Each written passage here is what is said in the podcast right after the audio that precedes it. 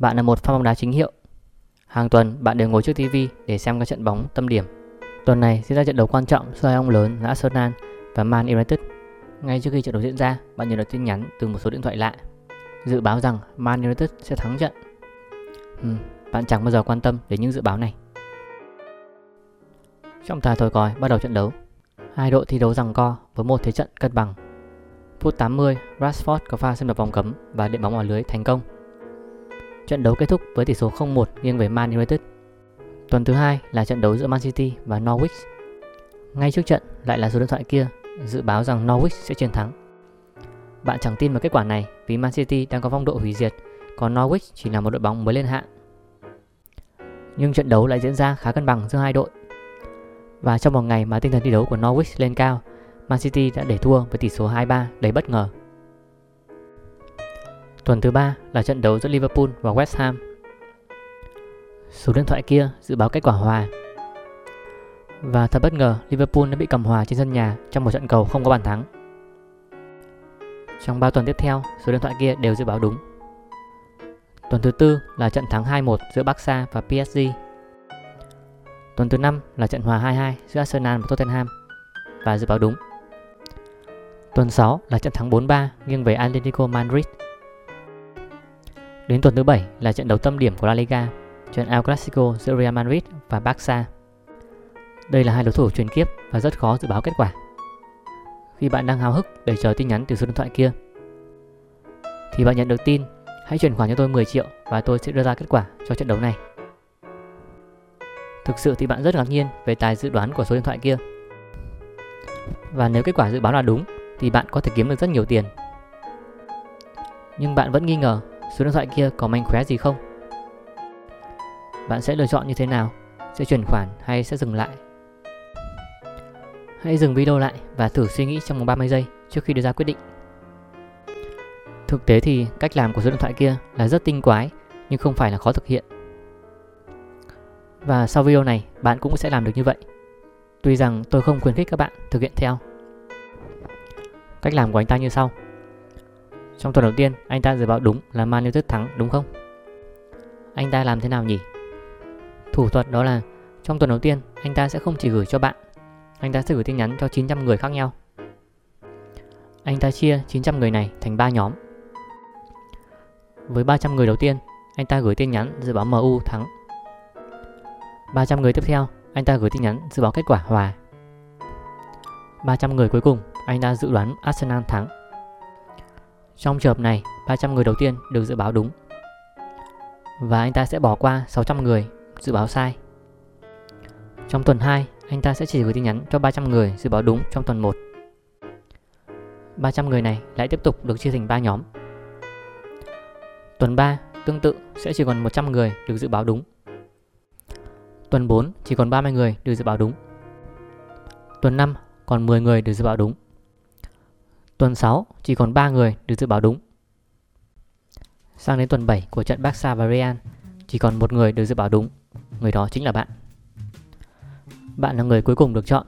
Bạn đã may mắn được dự báo đúng trong 6 tuần liên tiếp. Và rõ ràng là chẳng có phép màu gì ở đây cả. Đây được gọi là hiện tượng thiên lệch sống sót. Chúng ta chỉ biết đến kết quả dự báo đúng của ta trong 6 tuần liên tiếp, mà không biết đã có 9 trên 9 kết quả khác là dự báo sai. Đó là do ta thường có xu hướng quan tâm đến những thứ đang tồn tại mà quên đi những thứ đã mất. Hiện tượng này không chỉ có trong ví dụ này mà nó có khắp mọi nơi.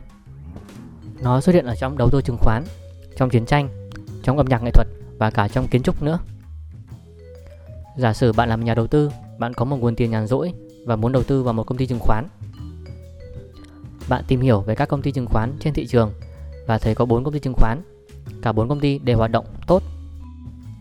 Như vậy có vẻ như ngành chứng khoán đang có thu nhập tốt và phù hợp để đầu tư. Nhưng hãy dừng lại một chút. Đây đều là những kẻ sống sót, những công ty đang tồn tại trên thị trường. Nhưng nếu tìm hiểu kỹ hơn, bạn sẽ thấy trong 5 năm qua có tới 3 công ty đã bị phá sản. Ba công ty này không còn hoạt động ở trên thị trường. Và nếu nhìn vào bức tranh này thì độ hấp dẫn không còn như trước đúng không? Chỉ có 4 trên 7 công ty còn sống sót. Một nghiên cứu chỉ ra rằng có 62% quỹ đầu tư chiến thắng được thị trường. Nhưng nếu tính đến thiên lệch sống sót thì con số này chỉ là 46%, chưa đến một nửa. Trong Thế chiến thứ hai, khi đối mặt với Đức Quốc xã, nhiều máy bay của Mỹ trở về mang theo chi chít những vết đạn bắn trên mình. Quân đội Mỹ muốn tìm cách gia cố lại máy bay và họ thống kê lại vị trí của đạn bắn trên các máy bay trở về như sau. Điều cần làm là gia cố những phần bị đạn bắn nhiều nhất trên máy bay, đúng không?